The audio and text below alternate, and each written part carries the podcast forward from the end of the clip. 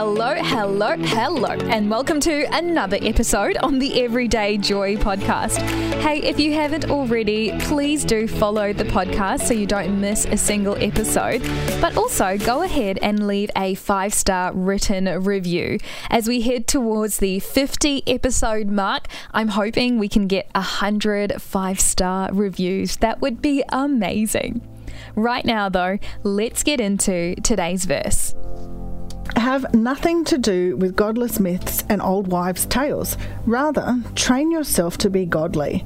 That's from the N I V, First Timothy four seven. I've got Jackie once again here in studio with me. Jackie, so good to have you.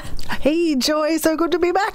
We've got Easter coming up around the corner. Do you have any big plans? Any big plans? No, I know Easter's a big camping weekend for a lot of people. They sort of sign off the end of summer with camping. Are you part of the camping people no, troop? No. no, I am not. Camping is a three-star motel. Like. I'd rather stay at home. See, I want to go camping, but I feel like camping is very much a lifestyle, and it's sort of something you grow up with. I feel like a lot of people who do camping, it's because their parents went camping, and let me tell you, like, my parents did not move from India to New Zealand at the time to go sleep in tents. Well, funnily enough, I grew up going camping. We went camping a lot when I was growing up. Yeah. But when I became a mum, camping just became another way of doing everything I had to do at home, but with more dirt. Uh, which makes sense. So it kind of, kind of like put me off a little bit. So the one thing I can say about your Easter plans for sure is anything but camping. Anything but camping. Yeah. There'll be, we do new pajamas in our household for really? Easter. Yeah, everybody gets pajamas. Um, this year we have gone the full hog, the family matching Peter Rabbit pajamas. Wow. So, yeah, looking forward to that. When did Bit you order those? Because um, you would have had to plan those in advance if you're doing the whole family. Yeah. So my daughter actually a couple of weeks back says, Mum, right, we're going shopping this week. We're getting our Easter jammies. I was like, I started something there, didn't I? I love it. I love it. Well, today's verse, we're taking a look at First Timothy four seven. Have nothing to do with godless myths and old wives' tales. Rather, train yourself to to be godly. What are your first impressions of this one, Jack? Um, look, I think it's basically saying don't believe everything you hear, everything you read, everything you see. Um, you know, and including your own thoughts. mm. yeah, and yeah. You can do better. Yeah, yeah.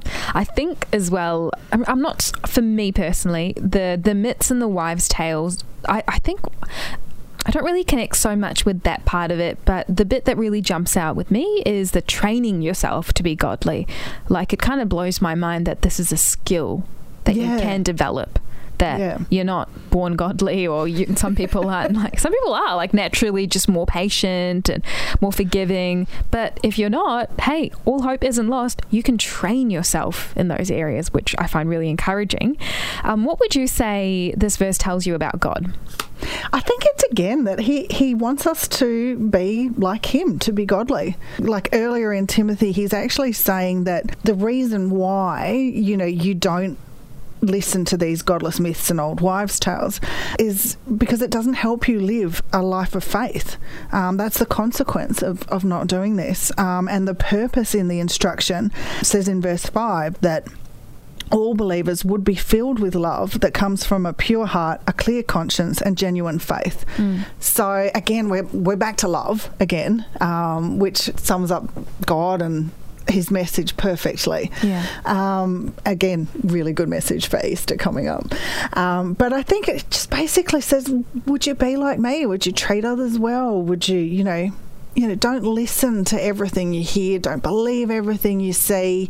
You know, even when it's your own thoughts sometimes, be like me.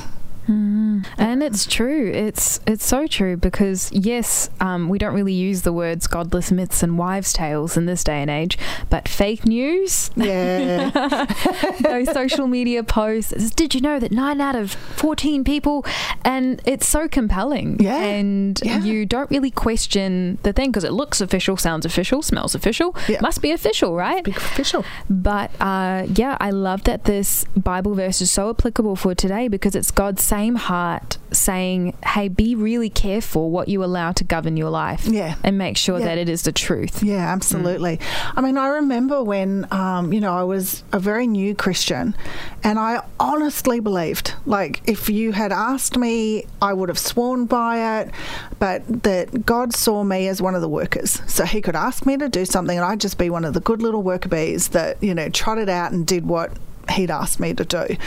No, no glory in it, no reward, no extra love, no nothing. That was just how I was built. Mm. And that's so not, you know, what he sees for any of us. Um, I think he looks at every single one of us and says, no, I love you. I, I want you to be godly. I want you to be more like me. I want you to take that out into the world, and I want it to be better. But I love you with my whole heart. Mm. Um, and none of you are anything just.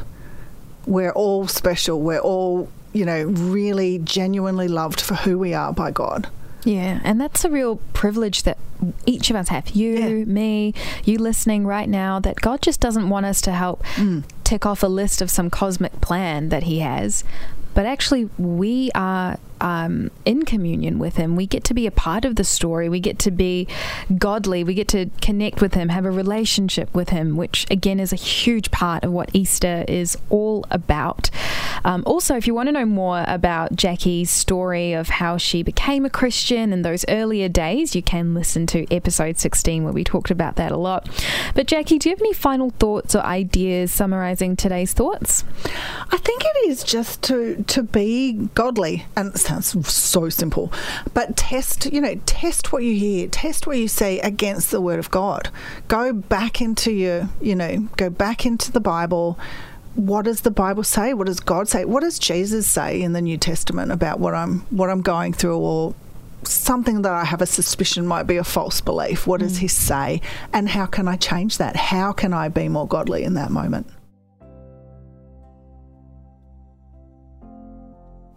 When you were little, were you also told you had to bow your head and close your eyes when you prayed? Well, I grew up in a household where that was the posture of prayer. There was no other way. I really struggled with this. I mean, I am a creative through and through. I struggle to sit still. My brain is just bursting with ideas, and I really struggled to close my eyes. Although this really helps some people with not getting distracted while they pray, it's actually not mentioned in the Bible as the right way to pray, in apostrophes. But when I was younger, I didn't know that. I guess in some ways that was a little bit of a wives' tale. It was a little bit of a half-truth that I just allowed to govern my life up until I was eighteen years old. I remember I was part of the prayer team at church, and after the church service, they would ask if anybody wanted prayer. They could come up the front, and I would be part of the team who would pray for someone. One of the first things we were told was that we should not close our eyes when we pray for someone, because we need to be aware of their body language. We need to be understanding how they are posturing themselves, and that would give us information as to how intensely we could pray for them or how gentle we needed to be. Honestly, when I first heard that, I was thinking, I am in big trouble if I do not close my eyes. But then I realized that this wasn't entirely true. It changed everything when I began to pray with my eyes open. Since then, I have been praying while I'm driving to work, doing the dishes. It's honestly completely freed me. But I did have to do my own digging, do my own research, and come to a place where I felt I knew the right path for me.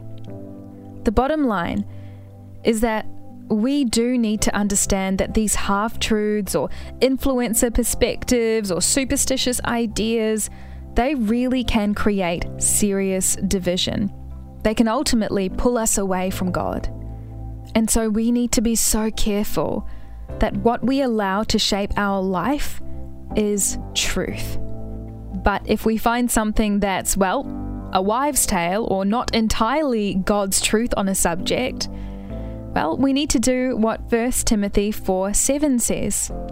have nothing to do with godless myths and old wives' tales. Rather, train yourself to be godly. So today's application on the Everyday Joy podcast is simply to ask yourself, is there something in your life that you've just taken on as law, but isn't necessarily in God's word? Are there some customs, some traditions, some thought patterns you need to challenge today? It's an open-ended question, it's an open-ended conversation, and there's always room to grow. The number one step, though, is inviting God into the process. You never know what He might reveal to you. Well, that wraps up today's episode on the Everyday Joy podcast. I'm really looking forward to tomorrow's episode, and I hope you can join me then.